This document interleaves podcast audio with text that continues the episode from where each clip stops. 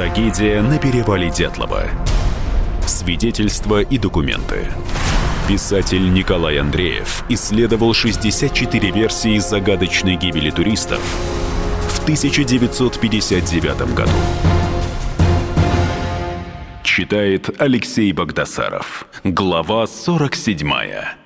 Прокурорские работники прекрасно понимали, что можно, а чего нельзя. Можно предъявить Иванову и такое обвинение. Послушно выполнял указания обкома КПСС. А как иначе он мог себя вести? КПСС была властью, и приказы партийных руководителей не обсуждались.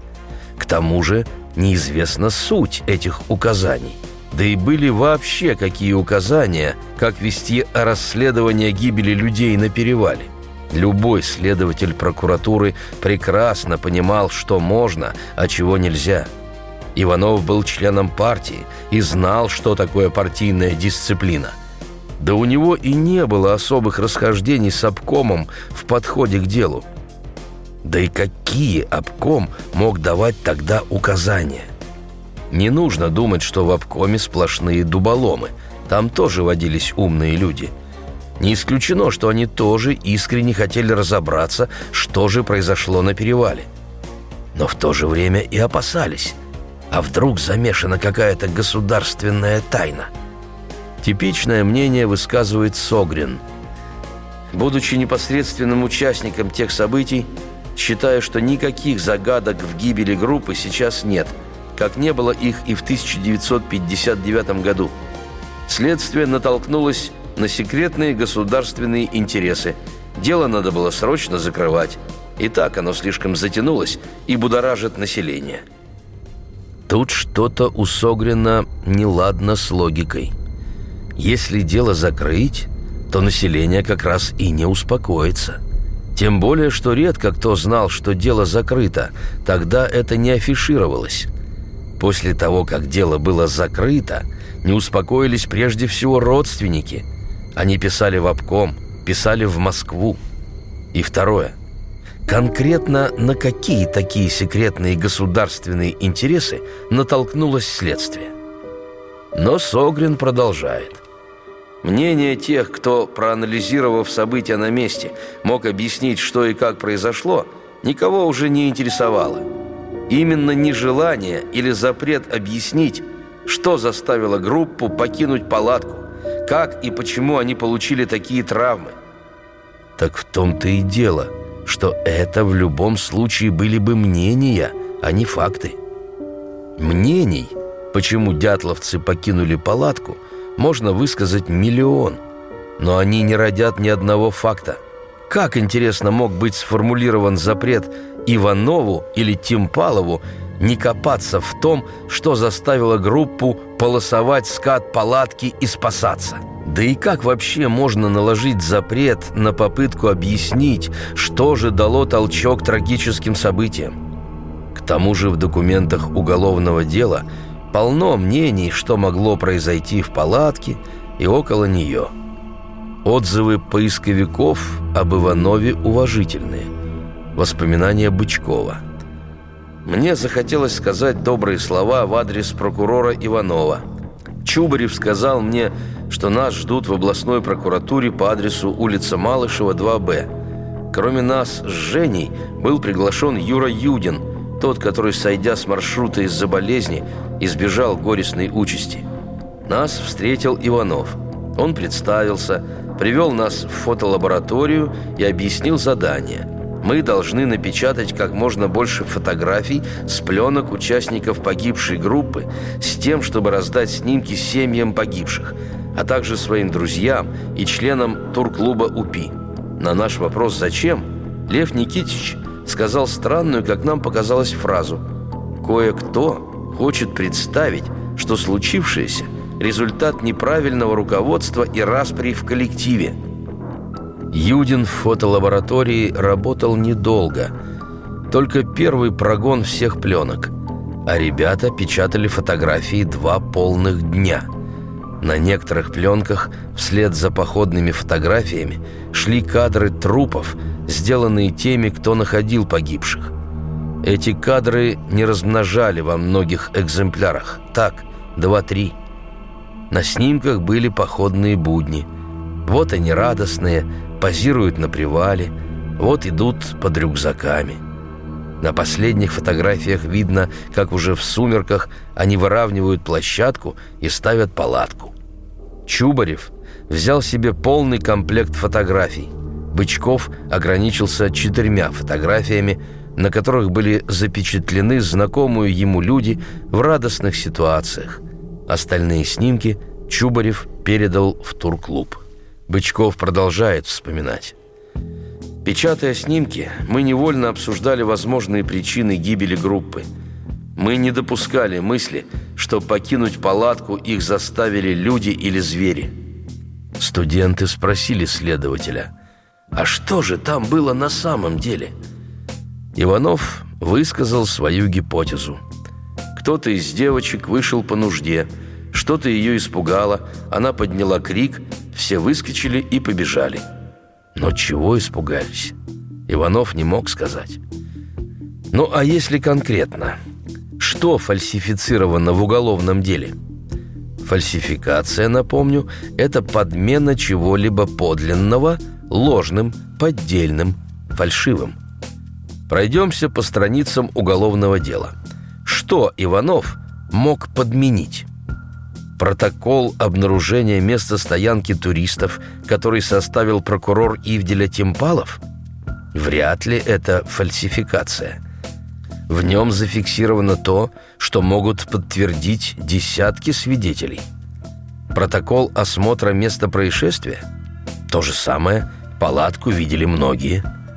Протокол осмотра вещей, обнаруженных на месте происшествия – Опять же, список вещей составлялся при понятых, при свидетелях.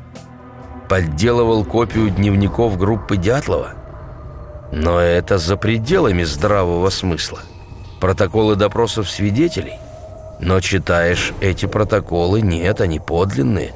Люди говорят так, как тогда и говорили. К тому же многие свидетели писали показания собственноручно. Радиограммы подлинные – Сообщения об огненных шарах тоже подлинные. Не вижу я признаков фальсификации. Но главный вопрос – кого следователь Иванов пытался бы обмануть фальсификацией? Обком партии – смешно. Вышестоящие инстанции – несерьезно. Родственников погибших, друзей и знакомых. Но им недоступны были материалы следствия – ни подлинные, ни фальсифицированные.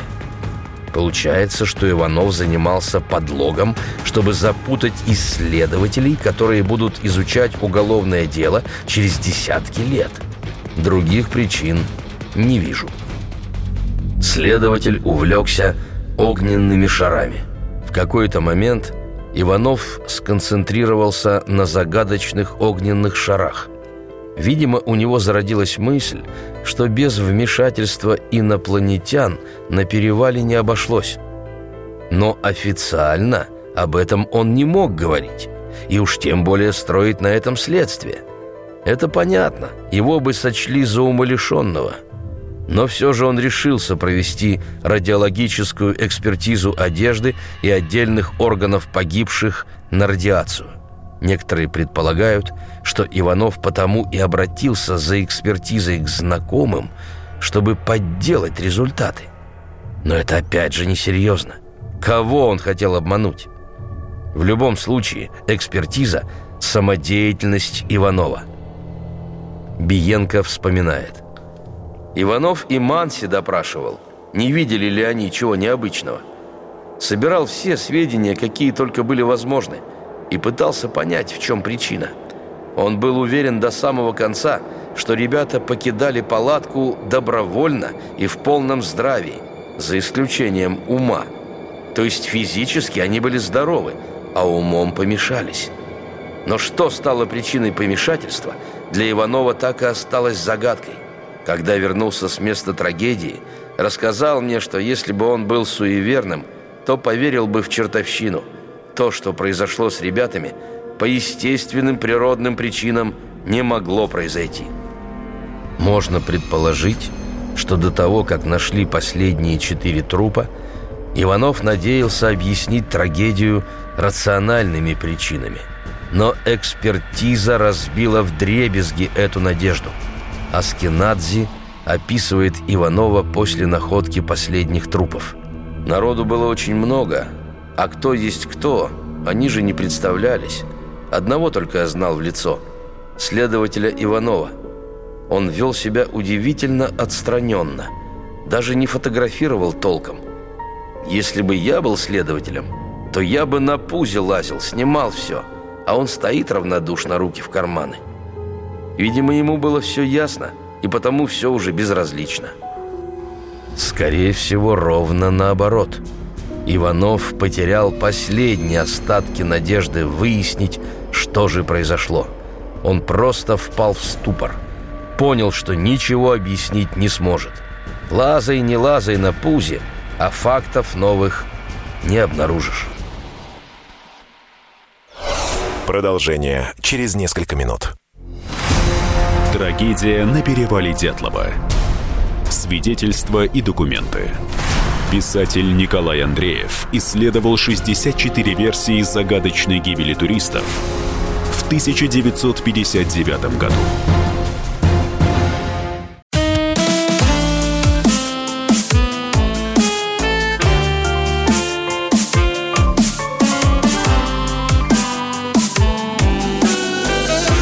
Самые яркие краски на радио «Комсомольская правда».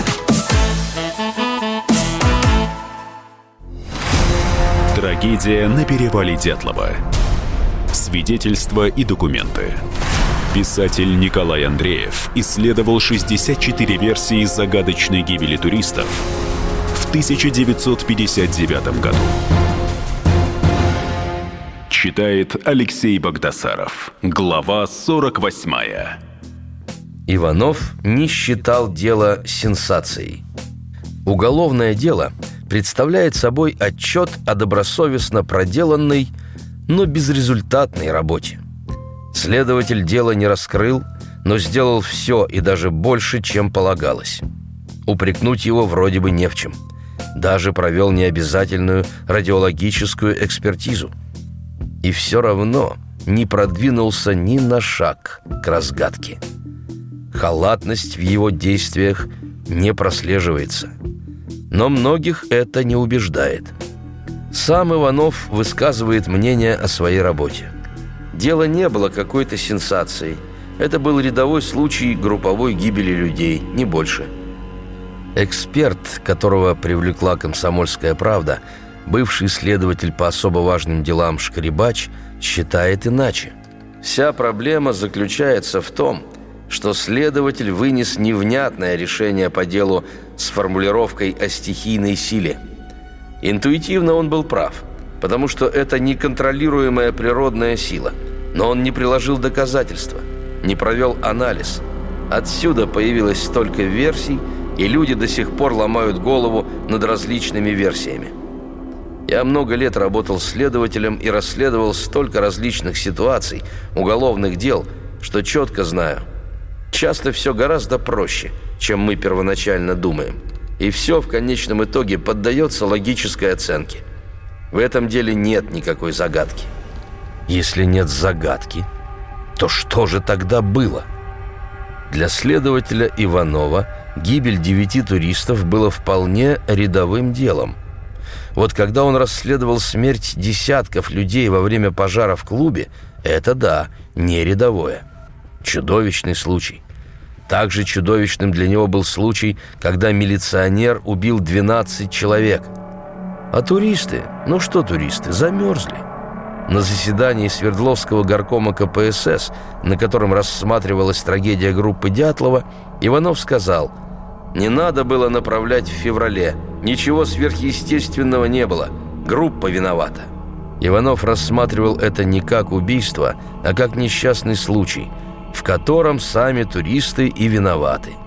Мнение Шкребача. Я вам как практик, как следователь объясняю, что бывают ситуации, когда прокурор видит, что в этом деле ничего не найдешь, но вокруг него начинает возникать ажиотаж, и он дело прекращает. Хотя тогда этого делать было нельзя. Иванов был грамотным следователем, но он не привлек к расследованию людей, которые что-то понимают в экстремальных ситуациях, в лавинах. Он даже не собрал информацию о погодных условиях. В общем, кругом Иванов виноват. Мнение современного эксперта-криминалиста. «Комсомольская правда» обратилась к эксперту-криминалисту Наталье Семеновне Сахаровой с просьбой проанализировать копию уголовного дела о гибели туристов. Вот ее отчет.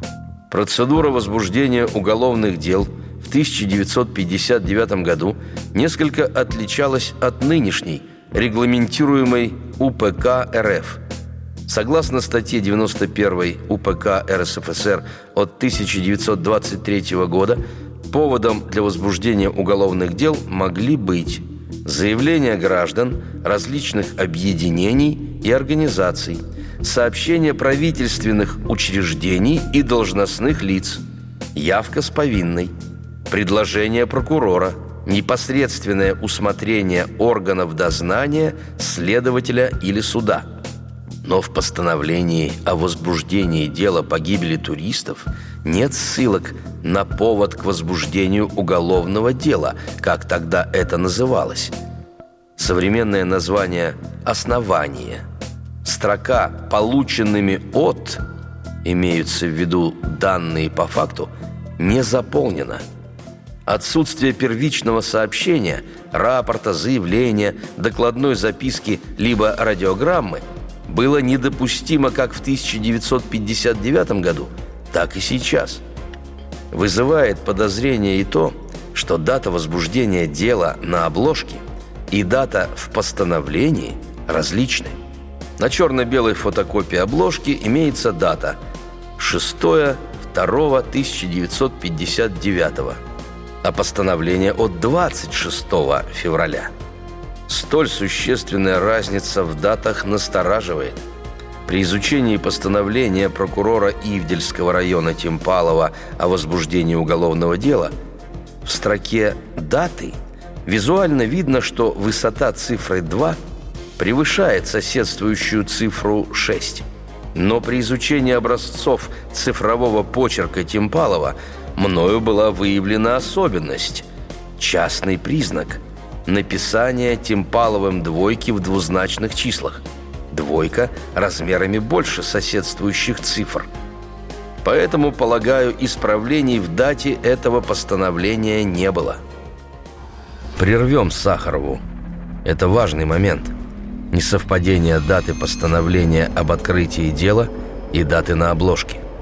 Бывший следователь по особо важным делам Генеральной прокуратуры СССР Сергей Шкребач не видит в этом ничего странного.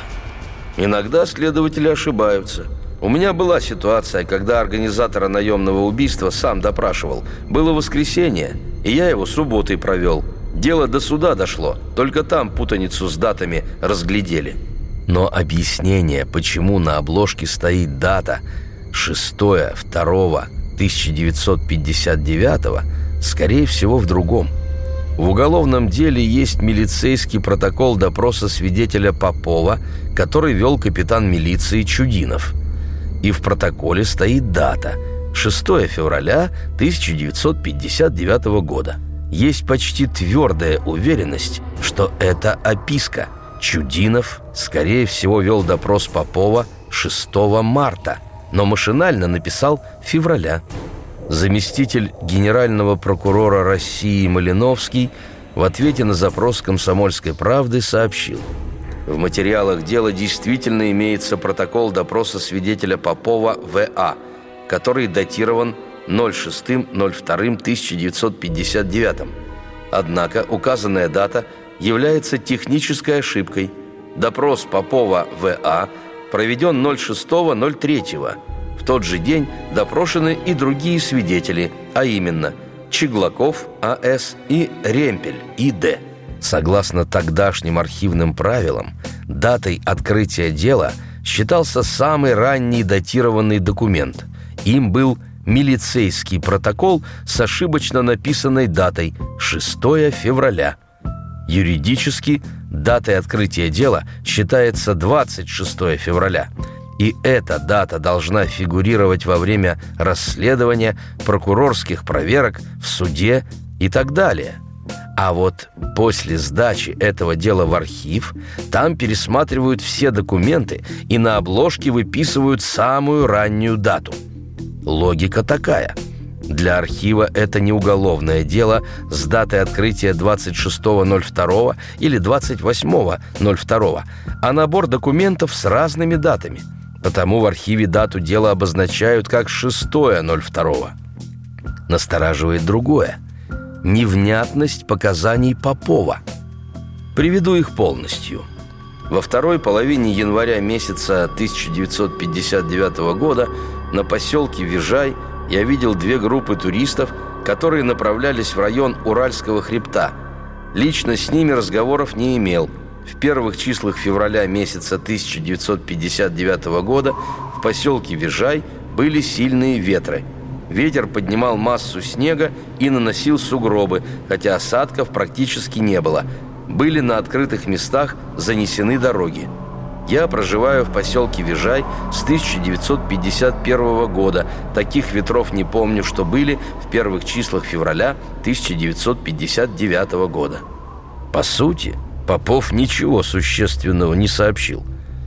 Ну, кроме, быть может, собственных наблюдений за погодой. Что хотел выяснить следователь? Зачем его вообще допрашивали? Но продолжим знакомиться с мнением эксперта Сахаровой. Анализ сопроводительной записки на имя прокурора Свердловской области имеется перечень. Первое. Дело в первом томе. Второе. Альбом. Третье. Заштриховано. Копия письма товарищу Слободину. Резолютивное указание, написанное тем же цветом, которым сделана штриховка последней строки перечня, определяет место хранения дела в секретном архиве. И далее. Пакет хранить в СС-производстве. В представленных фотокопиях дела нет указанного пакета и альбома, а также копии письма Слободину. Могу лишь предположить, что альбом – это фото таблицы к осмотру места происшествия – ОМП – в пакете могли быть записные книжки Дятлова, Золотарева, Колеватова, а также фотопленки, отснятые на ОМП. Покупайте книгу Николая Андреева «Тайна перевала Дятлова» во всех книжных магазинах страны или закажите на сайте shop.kp.ru Трагедия на перевале Дятлова. Свидетельства и документы. Писатель Николай Андреев исследовал 64 версии загадочной гибели туристов в 1959 году. Лучше и сто раз услышать, и сто раз увидеть. Наш эфир на YouTube-канале «Радио Комсомольская правда». Для всех, кто любит по-разному. И ушами, и глазами.